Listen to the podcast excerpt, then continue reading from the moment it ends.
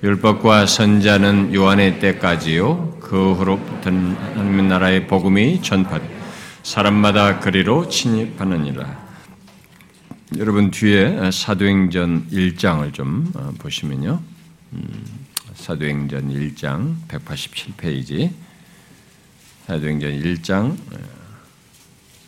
3절 어, 한절 읽어봅시다.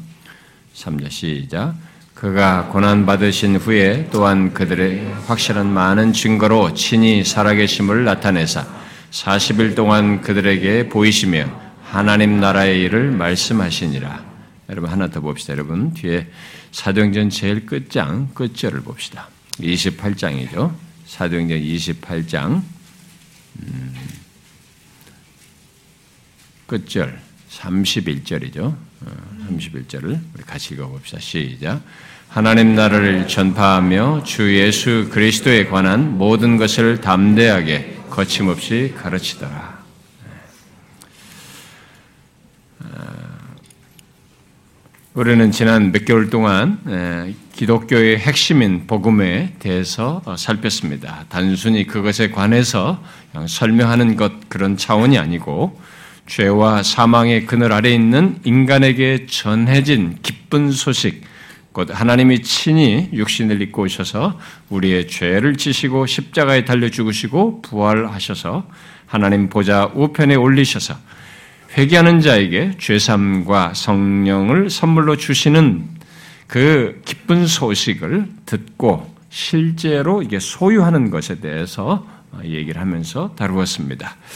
그래서 복음이 필요한 조건에서부터 시작해서 복음 자체에 대해서 그리고 복음이 요구하는 것 그리고 복음이 약속하는 것 또 복음의 결과를 지난 시간까지 쭉 연결해서 살폈습니다.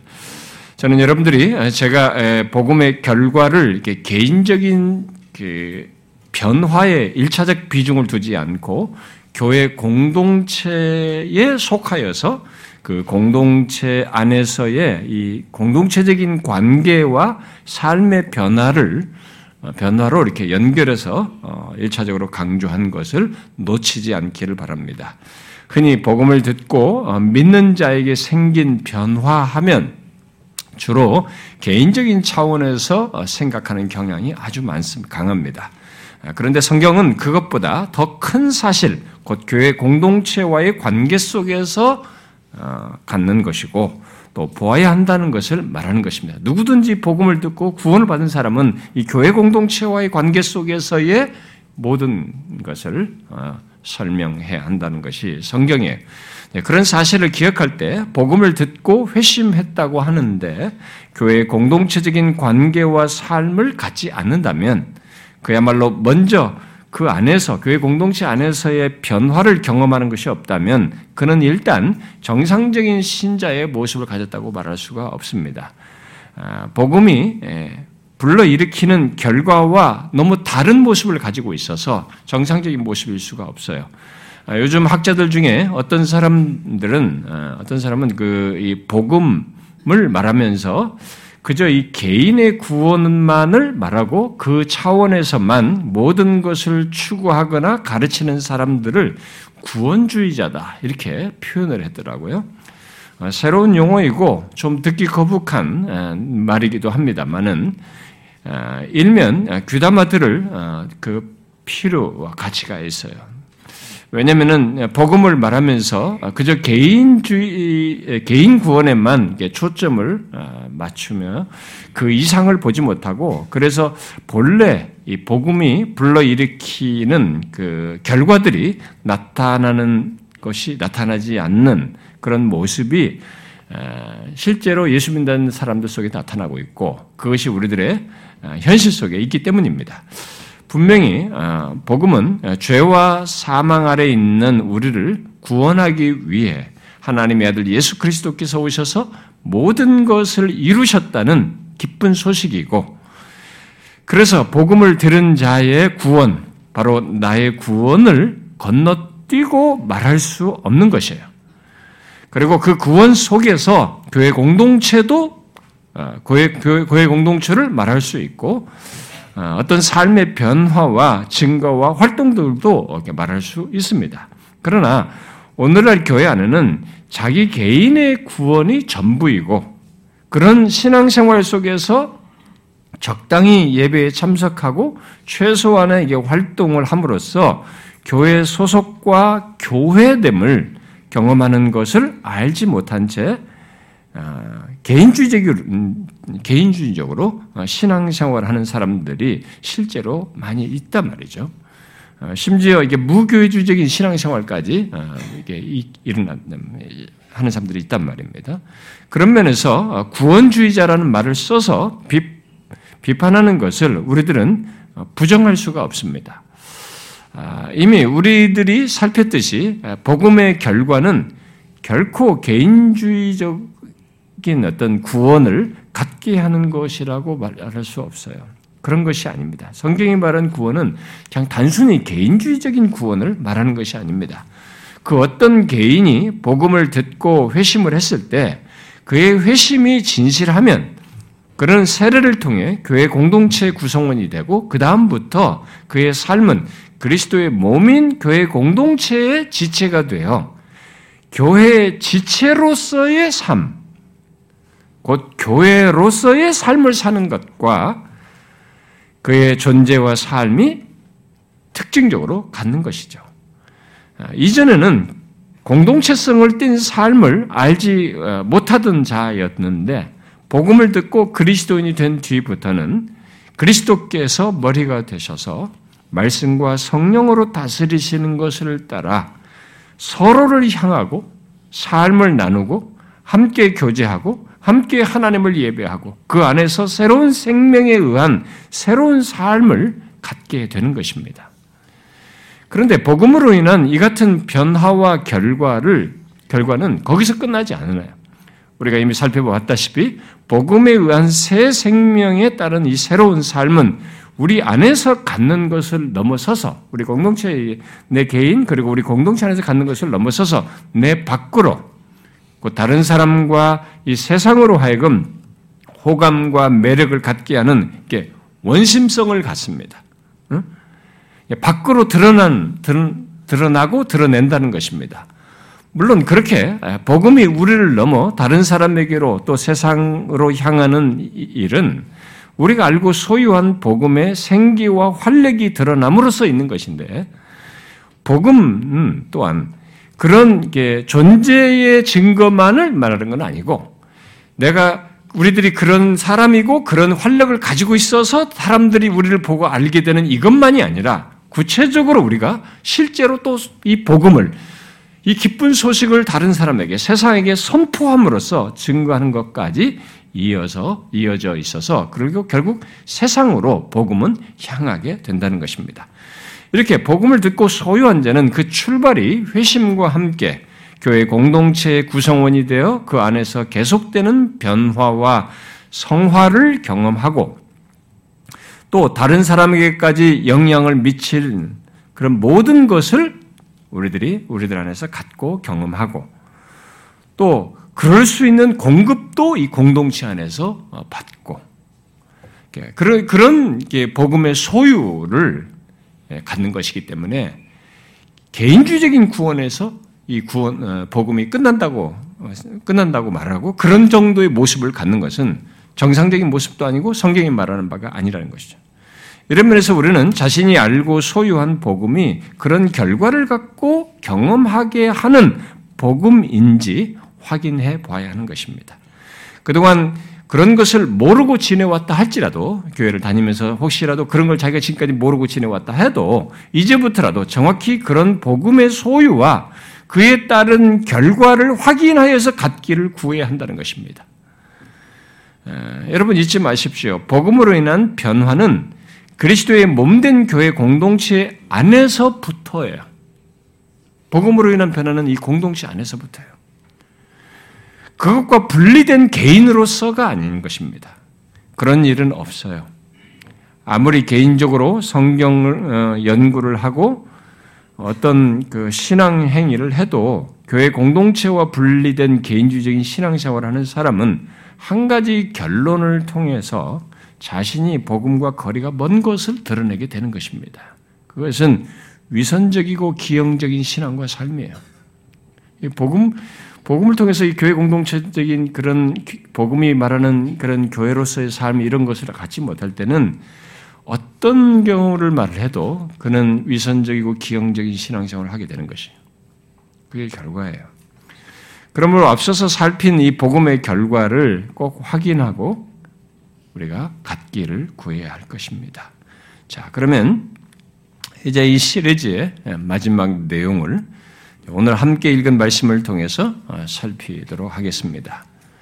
오늘 우리가 이, 이 복음과 관련해서 어, 복음을 알고 소유하는 것과 관련해서 마지막으로 다루고자 하는 내용은 복음의 궁극입니다. 궁극, 궁극적인 그런 말이죠. 파이널이죠. 최종적인 거죠. 복음의 궁극입니다.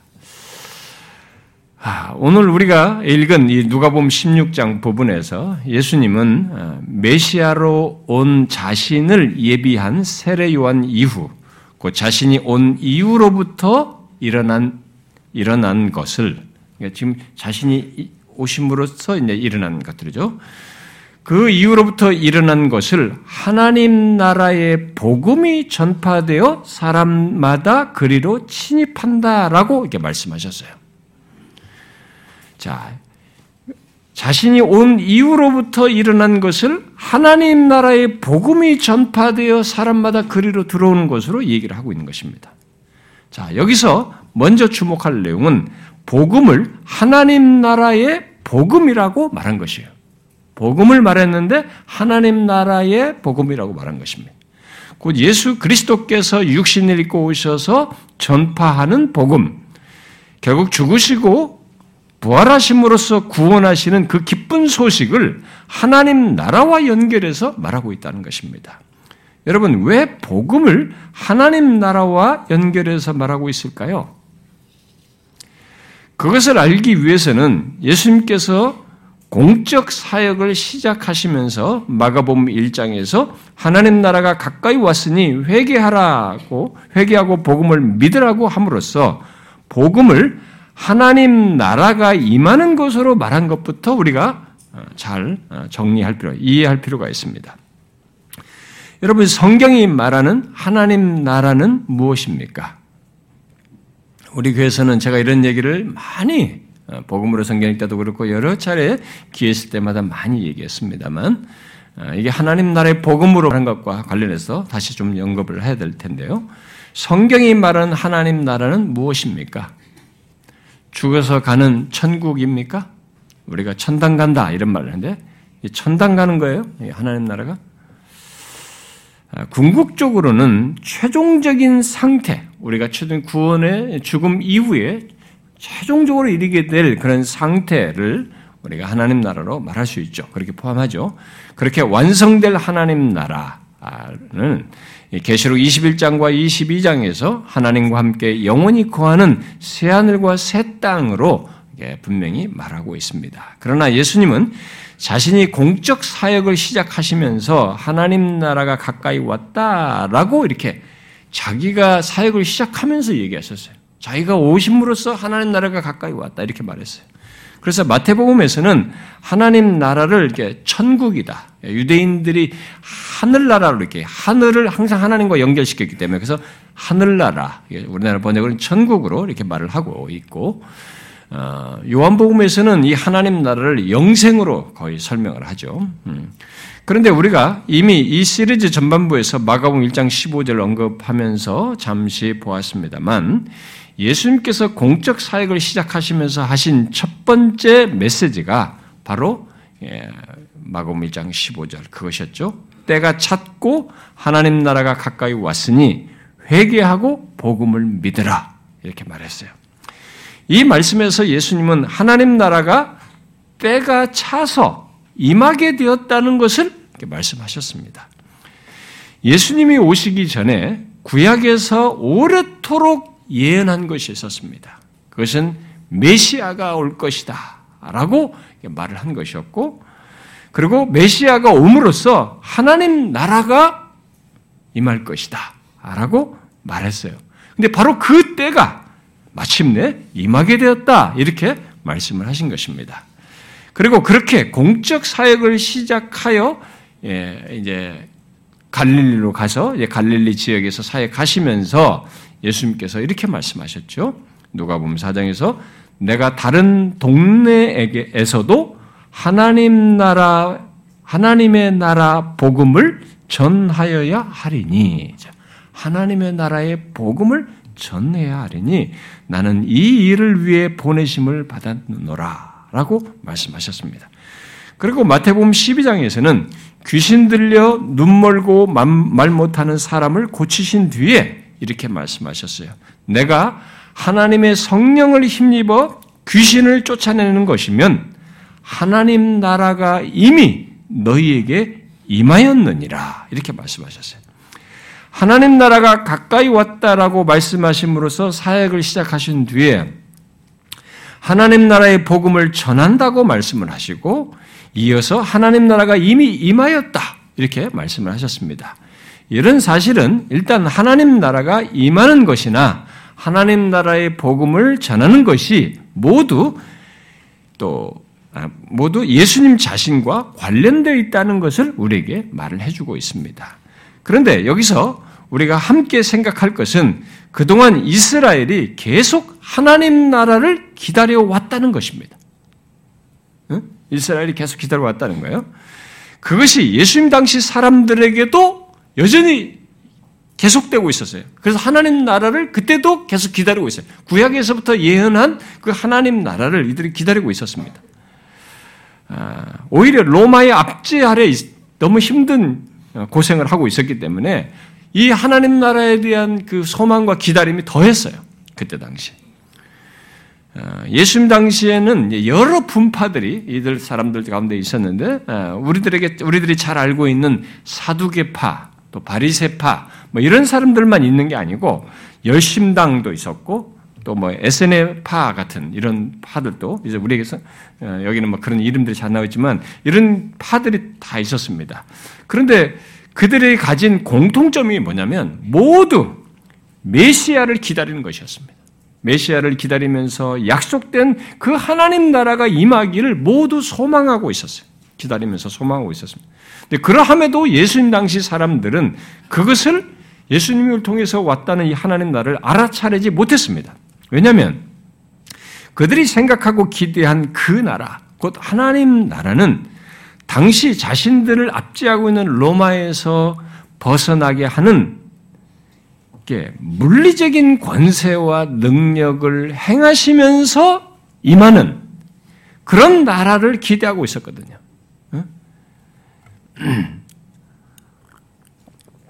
구약에 메시아가 와서 이룰 것을 예언한 대로 가난한 자들에게 복음이 전해지고 포로된 자, 눈먼 자, 눌린 자 등이 예수 그리스도로 말미암아 자유하게 되는 일이 일어나는 것을 보았지만은 그들은 그렇게 임하는 하나님 나라를 하나님 나라의 도래를 알아차리지 못했어요. 분명히 예언한 대로 있는 일이었는데도 불구하고 그렇게 해서 임하는 이 하나님의 나라를 알아차리지 못했습니다. 그런 가운데서 어느 날 바리새인들이 예수님께 나와서 물었습니다. 하나님의 나라가 어느 때에 임하니까? 하나님의 나라가 어느 때에 임하냐고 물었어요. 그에 대해서 예수님은 누가복음 17장에서 하나님 나라는 볼 수 있게 임하는 것이 아니요. 그 말은 그들이 생각하는 것처럼 로마의 압제에서부터 벗어, 압제로부터 벗어나게 하는 물리적인 힘을 행사함으로써 임하는 뭐 그런 것이 아니고 또 여기 있다 저기 있다고도 못하리니 하나님 나라는 너희 안에 있느니라 그랬어요. 그래 하시고 뒤에 누가 보면 18장에 가서 누구든지 하나님 나라를 어린아이와 같이 받아들이지 않는 자는 결단코 거기 들어가지 못한다. 이렇게 말씀하셨어요. 이런 내용들이 지금 다 무엇을 말합니까? 하나님 나라를 다 얘기를 하는데, 하나님 나라라는 말을 쓰면서 얘기하는데, 이런 내용들이 지금 다 뭘 얘기합니까? 하나님 나라는 우리 안에 지금 예수 그리스도와 함께 임하는 것으로서 예수 그리스도로 말미암아 하나님의 통치를 이 어린아이와 같이 받아들이는 자들이 그 나라에 들어간다 라는 것을 말하는 것입니다. 그래서 하나님 나라가 자기들이 생각하는 것과 다른 의미라고 하는 것을 딱 말씀해 주신 거예요. 그러니까 예수 그리스도로 말미암아 임하는 하나님의 통치를 받는 자들이 아브라함과 다윗에게 약속한 그 나라의 백성이 된다라고 말씀을 하시고 있는 거예요. 그렇게 함으로써 하나님의 나라가 1차적으로 어린아이처럼 예수 그리스도를 받아들임으로써 곧 예수 그리스도를 믿음으로써 하나님의 통치를 받는 것이다 라고 하는 것을 말해주고 있는 겁니다. 1차적으로. 그래서 하나님의 나라는 이, 그래서 이, 제가 여러 차례 설명했다시피, 하나님 나라의 이 나라라는 이 헬란 말은 그 의미가, 영역 개념보다 우리 나라 하면 이 땅부터 생각하지 않습니까? 우리는. 그리고 이게 어떤 공간적으로 이렇게 함께 머무는 바운다리에 같이 있는 이런, 이런 걸 먼저 생각하는데, 단순히 이런 영역 개념보다 1차적으로 통치 개념이 다스림을 받는 것이 하나님의 다스림을 받는 것이 바로 나라가 임하는 것이다. 라고 지금 말씀을 하는 거죠. 그래서 누가 예수 그리스도를 믿어 하나님의 통치를 받으면 하나님의 나라가 그에게 임하는 것입니다. 예수님은 그렇게 자신으로 말미암아 도래하는 그 나라의 사람들이 이스라엘을 넘어 모든 민족 가운데 들어오도록 하기 위해서 이스라엘 넘어서 모든 열방 가운데서 모든 족속으로 가운데서 들어오도록 하기 위해서 이 땅에 오셨고 그것을 위해 반드시 해결해야 할 죄를 해결하기 위해 십자가로 나아가신 것입니다. 그리고 그 모든 것을 성취했다고 하는 것을 3일 만에 부활하심으로써 증거하신 것이죠. 왜 하나님의 통치가 이런 과정 거죠. 예수 그리스도 오시고 그 다음에 모든 것을 예, 어, 죄를 어, 통치가 어떤 사람에게 실제로 임하기 위해서 죄를 해결하시는 이런 과정 그리고 죽으시고 부활하시는 이런 것 이런 과정을 통해서 하나님의 통치가 아, 어떤 사람 안에 있게 되는지 어, 여러분 하나님의 통치가 이 예수 이런 과정을 통해서 어떤 사람에게 임하는 이유가 뭐겠어요? 아, 그것은 예수님께서 오셔서 한 일 때문 한 일에서 알 수 있는 거죠. 어떤 사람이 하나님의 통치를 받으려면 일단 이 사람의 장애물인 죄가 해결돼야 됩니다. 그러니까 이게 죄가 해결되지 않냐면, 그러니까 그 죄가 사해지고 하나님과 화목하는 조건이 성립이 돼야 되네. 바로 그것을 위해서 예수 그리스도께서 오신 것입니다. 그렇게 함으로써 어떤 사람에게 하나님의 통치가 임하도록 하는 그것을 위해서 오신 거죠. 그래서 예수님은 실제로 그 장애물인 죄를 해결하기 위해서 오셨고 십자가에 달려 죽으시고 부활하신 것입니다. 그래서 하나님의 통치가 사람들에게 심지어 열방의 어느 나라든지 모든 족속에게 임하도록 해요. 그래서 이 세상의 복음인 것입니다. 그게 그래서 기쁜 소식인 거죠. 누구든지 예수 그리스도를 믿어 죄사함을 받고 하나님과 화목하게 됨으로써 하나님의 통치를 받는 이 역사가 있게 하신 거죠. 이런 사실 때문에 성경은 하나님 나라를 말할 때 예수 그리스도와 연결해서 말하고 그가 오심으로 하나님 나라가 임할 것을 말하는 것입니다. 구약에서 예언할 때도 도래할 나라는 그 메시아와 그래서 연관을 짓는 거죠. 그리고 그것을 복음으로 어, 말을 하는 것입니다. 그래서 복음을 하나님 나라의 복음이다. 라고 누가복음 4장이나 16장에서 말하는 것입니다. 그러면 우리가 복음을 말할 때 예수 그리스도로 말미암아 임하는 하나님 나라 누구든지 예수 그리스도를 믿는 자들에게 하나님의 통치가 임하는 것 그것이 나라와 민족의 경계를 넘어 모든 사람에게 임하는 것을 연결해서 말하지 않을 수가 없는 것입니다. 실제로 우리는 그렇게 하나님 나라가 온 땅에 임하는 것을 우리가 함께 읽은 사도행전 1장과 28장의 말씀을 통해서 보게 되는 것입니다. 이 시간에 우리가 주목할 내용은 바로 그거예요. 일단 사도행전 이 두 본문을 여러분들이 보시면 이 두 본문은 다 하나님 나라에 대해서 말을 하고 있습니다. 제가 이 두 본문을 읽은 것은 사도행전의 시작을 하나님 나라와 관련해서 말한 것으로 해서 시작을 하고 있고 또 이 사도행전의 끝을 하나님 나라를 계속 전하는 것으로 이게 끝나기 때문에 제가 이것을 인용한 것입니다. 결국 사도행전의 시작과 끝, 아니, 그 안에 모든 것이, 시작과 끝 사이에 이 내용에 지금 담겨져 있어요. 뭔 일이 일어나, 많이 일어났잖아요. 이 안에 있는 모든 것이 하나님 나라와 관련된 것들이라고 하는 것을 우리에게 말해주고 있는 것입니다.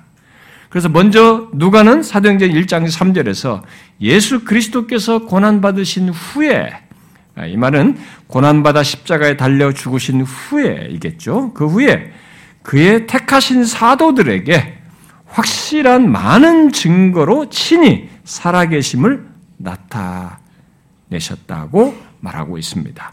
이것은 부활하셔서 자신의 살아나심을 여러 차례 나타내 보이시고 다양한 증거를 보이시고 행하신 것을 말하고 있는 것이죠. 그런데 여기 1장 3절에서 우리가 주목할 사실은 주님께서 그렇게 부활하신 후에 40일 동안 아직 승천하시지 않고 40일 동안 머물면서 그들에게 자신을 살아나심을 보이시면서 하나님 나라의 일을 말씀하셨다고 딱 집어서 말하고 있는 거예요. 이 기록이 지금. 그때 하나님 나라의 일을 말씀하셨다는 것입니다. 이것은 굉장히 중요한 사실을 우리에게 말해주는 겁니다. 여러분, 부활하신 주님께서 40일 동안 머물면서 하신 일 가운데 이것을 특별히 지금 기록하여서 말하고 있는 거, 이것은 어, 우리가 이 복음과 관련해서 생각할 결정적이고 굉장히 중요한 사실을 다시 이렇게 상기시켜 주는 것입니다. 그건 뭡니까? 어, 이것은 결국 자신이 예수 그리스도께서 오심으로 도래한 하나님 나라를 그의 제자들에게 제대로 지금 이해시키고 있는 거예요. 왜 이런 일을 하시느냐? 왜 40일 동안 다른 것도 아니고 여기다 딱 그 사실을 명기해서 그 일을 하셨다. 하나님 나라 일을 말씀하셨다는 일을 왜 여기다 지금 말씀을 하셨을까? 올라가시기 전에 40일 동안 보면서 그 얘기를 제자들이 했다고 말을 할까? 일단 이것이 굉장히 중요한 문제인데 사도들이, 이 제자들이 예수 그리스도께서 오심으로써 도래한 하나님 나라를 제대로 이해하지 못하고 있었어요. 그동안 이걸 제대로 이해하지 못했기 때문에 지금 그 얘기를 하시는 거죠. 예수님의 제자들은 그동안 왜 메시아가 죽으셔야 하는지부터 이해하지를 못했습니다. 그들은 누가복음 24장에서 보듯이 예수님께서 부활하신 뒤에야 왜 메시아로 오신 예수님이 죽으셔야 했는지를 이해하기 시작했어요. 그때부터 이해하게 됐습니다. 그렇다 보니 그들은 그동안 예수님께서 계속 선포하셨던 하나님 나라의 메시지도 이해가 안 됐던 것입니다, 제대로. 예수님께서 이 땅에 계실 때 하나님 나라의 메시지 속에서 자신이 죽고 부활해야 한다는 것을 거듭 말씀하셨음에도 불구하고 그것이 이들에게는 전혀 다른 각도로 이해하고 있었던 거예요. 유대인들과 비슷한 수준이었던 거죠.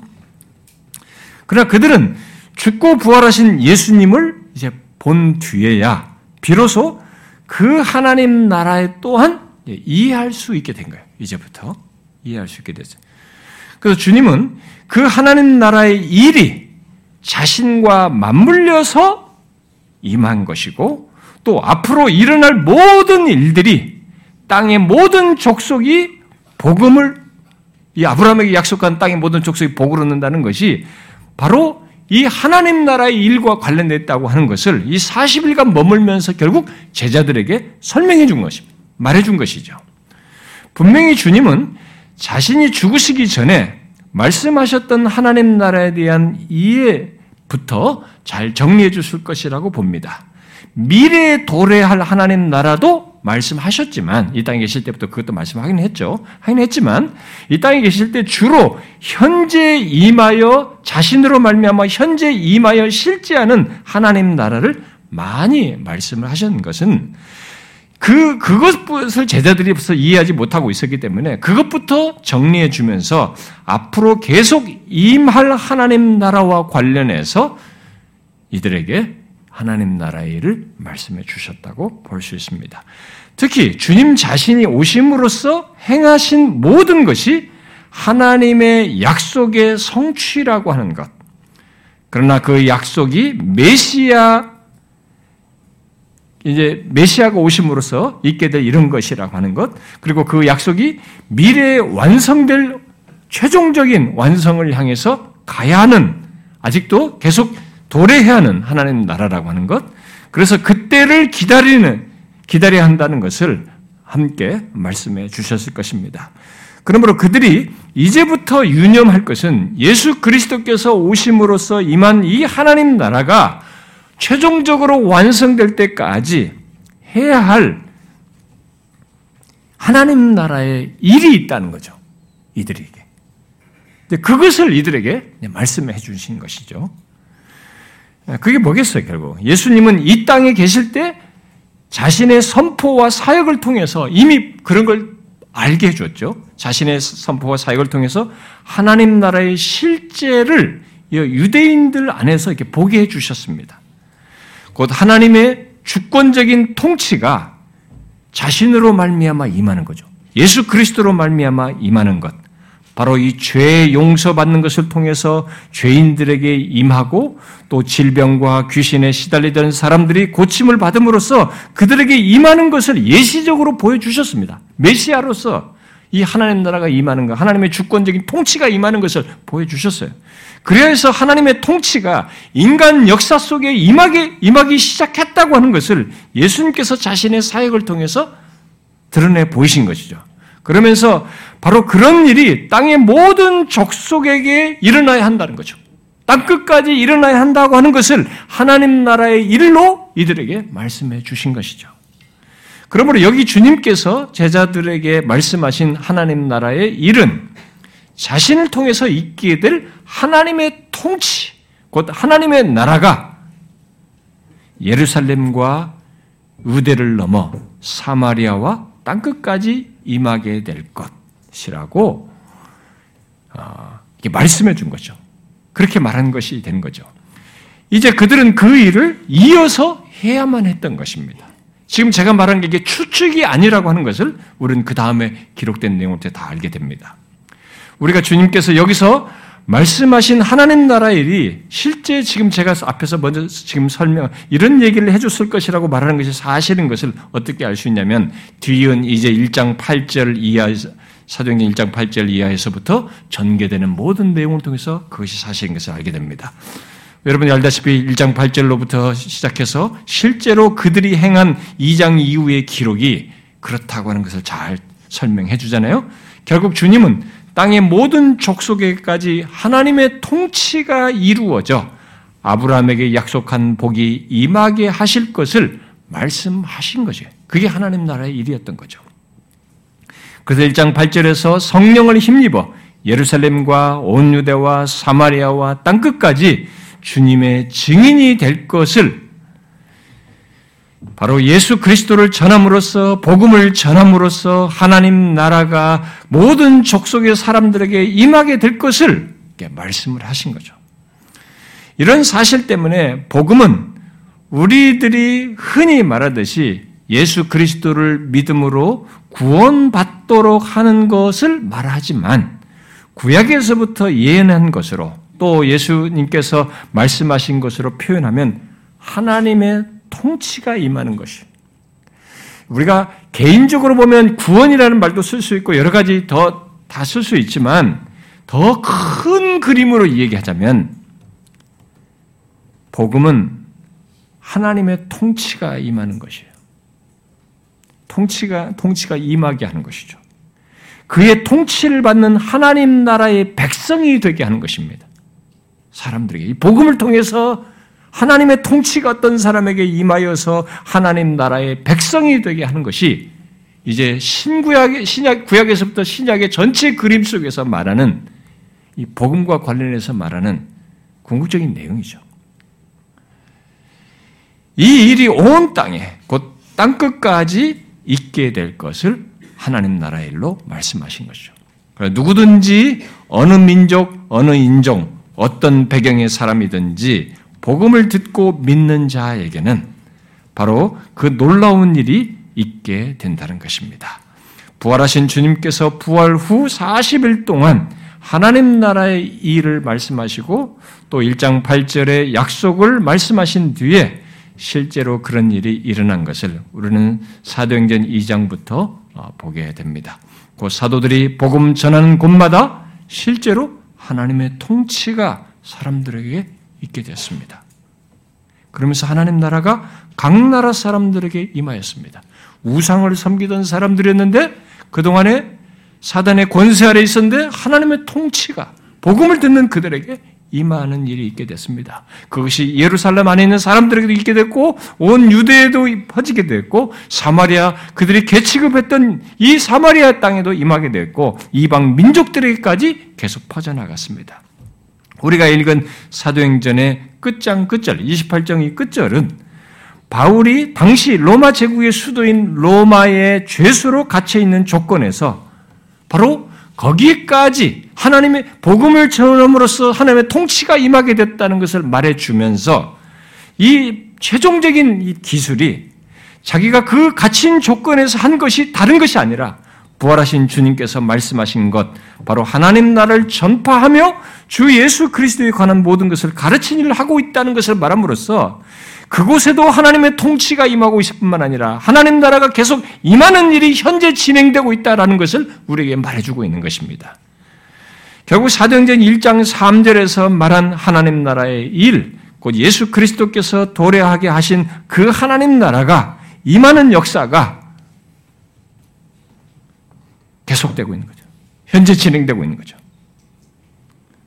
임하고 있는 것을 말해주고 있는 것입니다.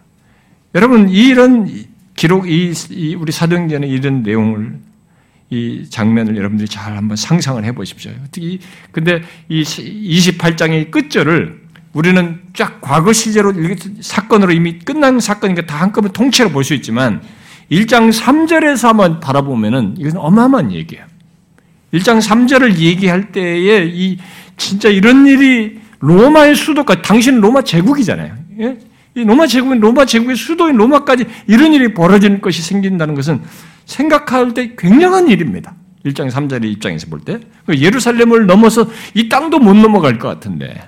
근데 예루살렘 넘어서서 유대와 사마리아 이방인을 넘어서 로마의 수도까지 가서 이게 하나님의 통치가 복음을 듣는 자들 안에 사람 통치가 임하는 것이 이렇게 확장돼서 전 세계적으로 퍼져나가는 현재 진행되고 있는 것을 이 로마 사도행 끝절이 말해주고 있는 것이죠. 여러분은 복음을 듣고 예수 그리스도를 믿음으로써 각 나라의 사람들에게 이렇게 하나님의 통치가 임하게 되는 것, 그래야 해서 하나님 나라가 임하고 확장되는 것을 보십니까? 여러분 그 시각에서 이 세계의 역사와 지금 현재 진행되고 있는 우리의 시점을 보십니까? 그리고 그 하나님 나라가 여기 사등전에서 끝나지 않고 그 뒤로도 계속되어서 우리에게까지 임하게 된 것을 보십니까? 그리고 그 하나님 나라의 완성을 향해 지금도 현재 진행형으로 계속되고 있는 것을 보십니까?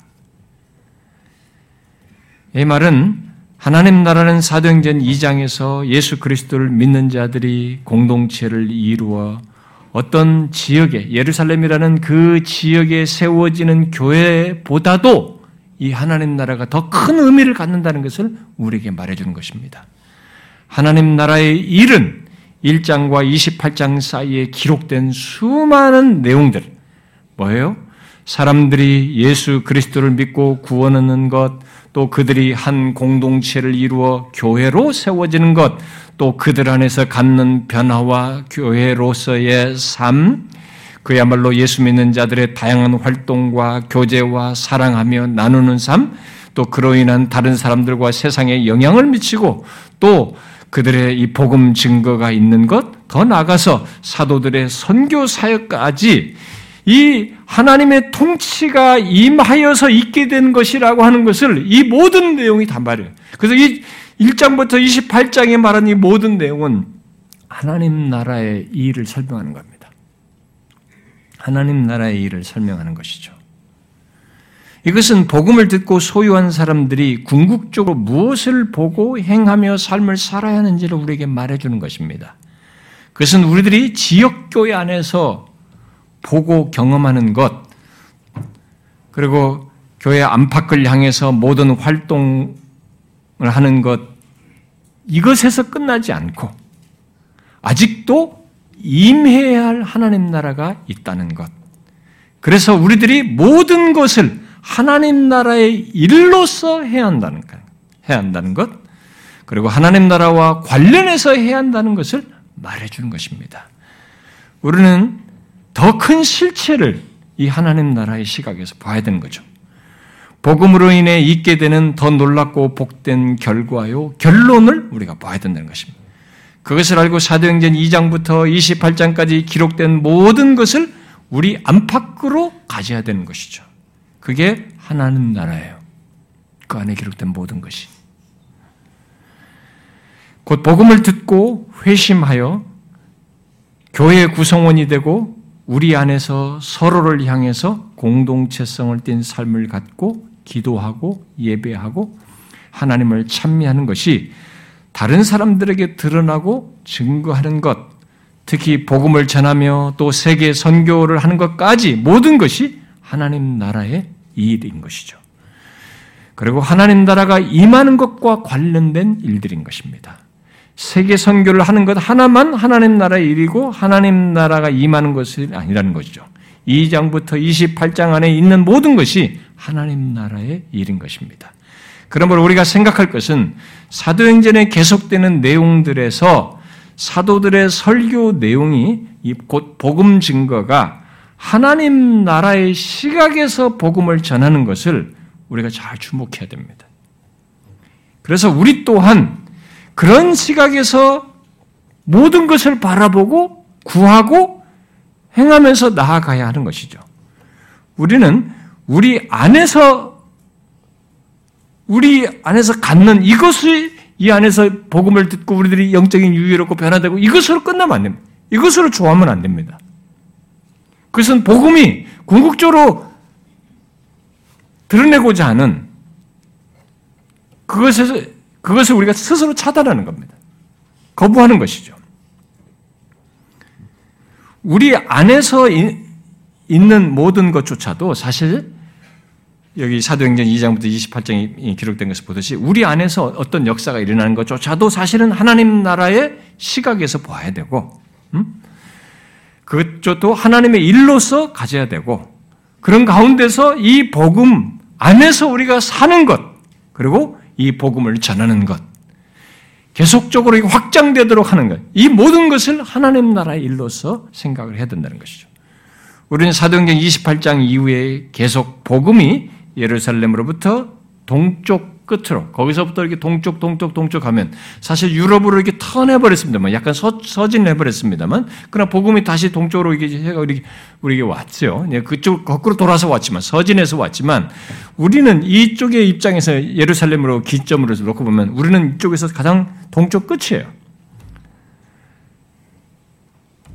여기까지 우리에게까지 전해져서 우리들이 지금 하나님의 통치를 받는 자가 되었습니다. 우리는 이것을 잘 기억해요. 저는 우상을 섬기던 집에서 태어난 사람입니다. 우리 집 다 불교 불교집이었어요.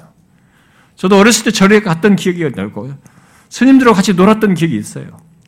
그러니까 저 같은 사람은 그게 전부였단 말이에요. 하나님의 통치가 저에게 임할 수가 없었습니다. 하나님의 통치가 저에게 임한 거예요. 복음을 듣고. 여기까지 온 겁니다. 파리스도 극동까지. 그래서 우리는 이런 일이 계속 우리를 넘어서 가야 되는 것입니다. 그 복음의 역동성이 활력이 우리 안에서도 드러날 뿐만 아니라 우리를 통해서 나타나고 이것이 계속 넘쳐나 진행돼야 되는 거예요. 우리를 넘어서 나타나야 됩니다. 그래서 우리들이 복음을 듣기 전까지는 사단의 지배 아래에서 그의 통치를 받았었잖아요.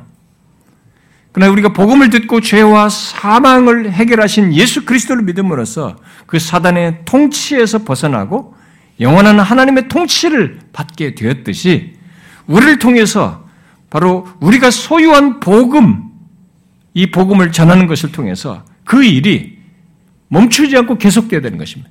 하나님의 통치가 임하는 것이, 하나님 나라가 임하는 것이 계속되도록 해야 되는 것이죠. 내 주변의 지역을 넘어서서 다른 나라의 열방에까지 계속돼야 되는 것이죠. 내 삶의 반경을 넘어서서 최대한 더 확장되도록. 주님께서 이 땅에 계실 때 나라가 임하옵시며 우리가 주기도문으로 훈시하는 나라가 임하옵시라고 기도하라고 우리에게 가르쳐 주셨습니다. 그 말은 하나님의 나라가 완성될 때까지 아직 하나님의 통치를 받지 않은 사람, 나라, 민족 가운데 그의 나라가 임하기를 구하라는 것입니다. 그리고 주님은 구하기만 하는 것은 아니고 부활하신 뒤에 사도행전에서 기록된 것과 같이 하나님 나라의 일을 행할 것을 우리에게 말하고 있는 것이죠. 복음을 알고 소유하여 그것을 나타내고 그 하나님 나라의 복음을 전함으로써 복음을 통해 온 땅에 하나님의 통치가 임하는 것, 더 많은 사람들에게 하나님의 통치나 하나님 통치 그의 나라가 임하는 것, 바로 그것이 있도록 하라는 것입니다.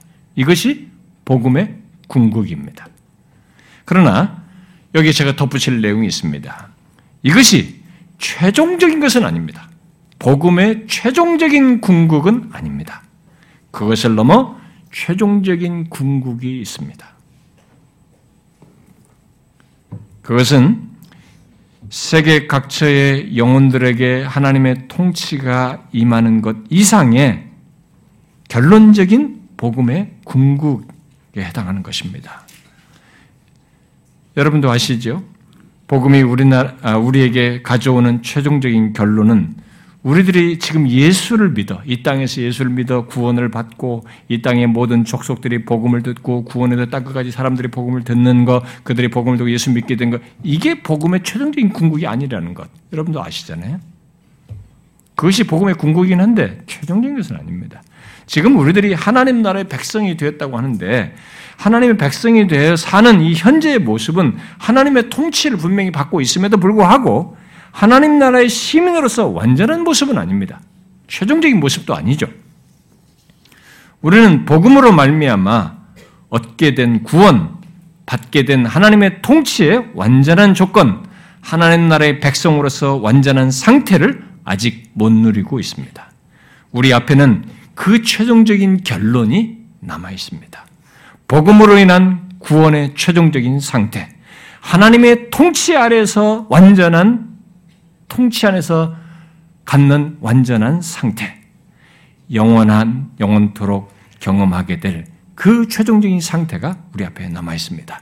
바울은 사도행전 14장에서 하나님 나라에 들어가려면 많은 환란을 겪어야 할 것이다라고 하면서 우리들이 최종적으로 들어갈 지금 이 땅에 하나님의 통치가 임한 신자들인데도 불구하고 그들이 들어갈 하나님 나라가 있다고 하는 것을 말했습니다.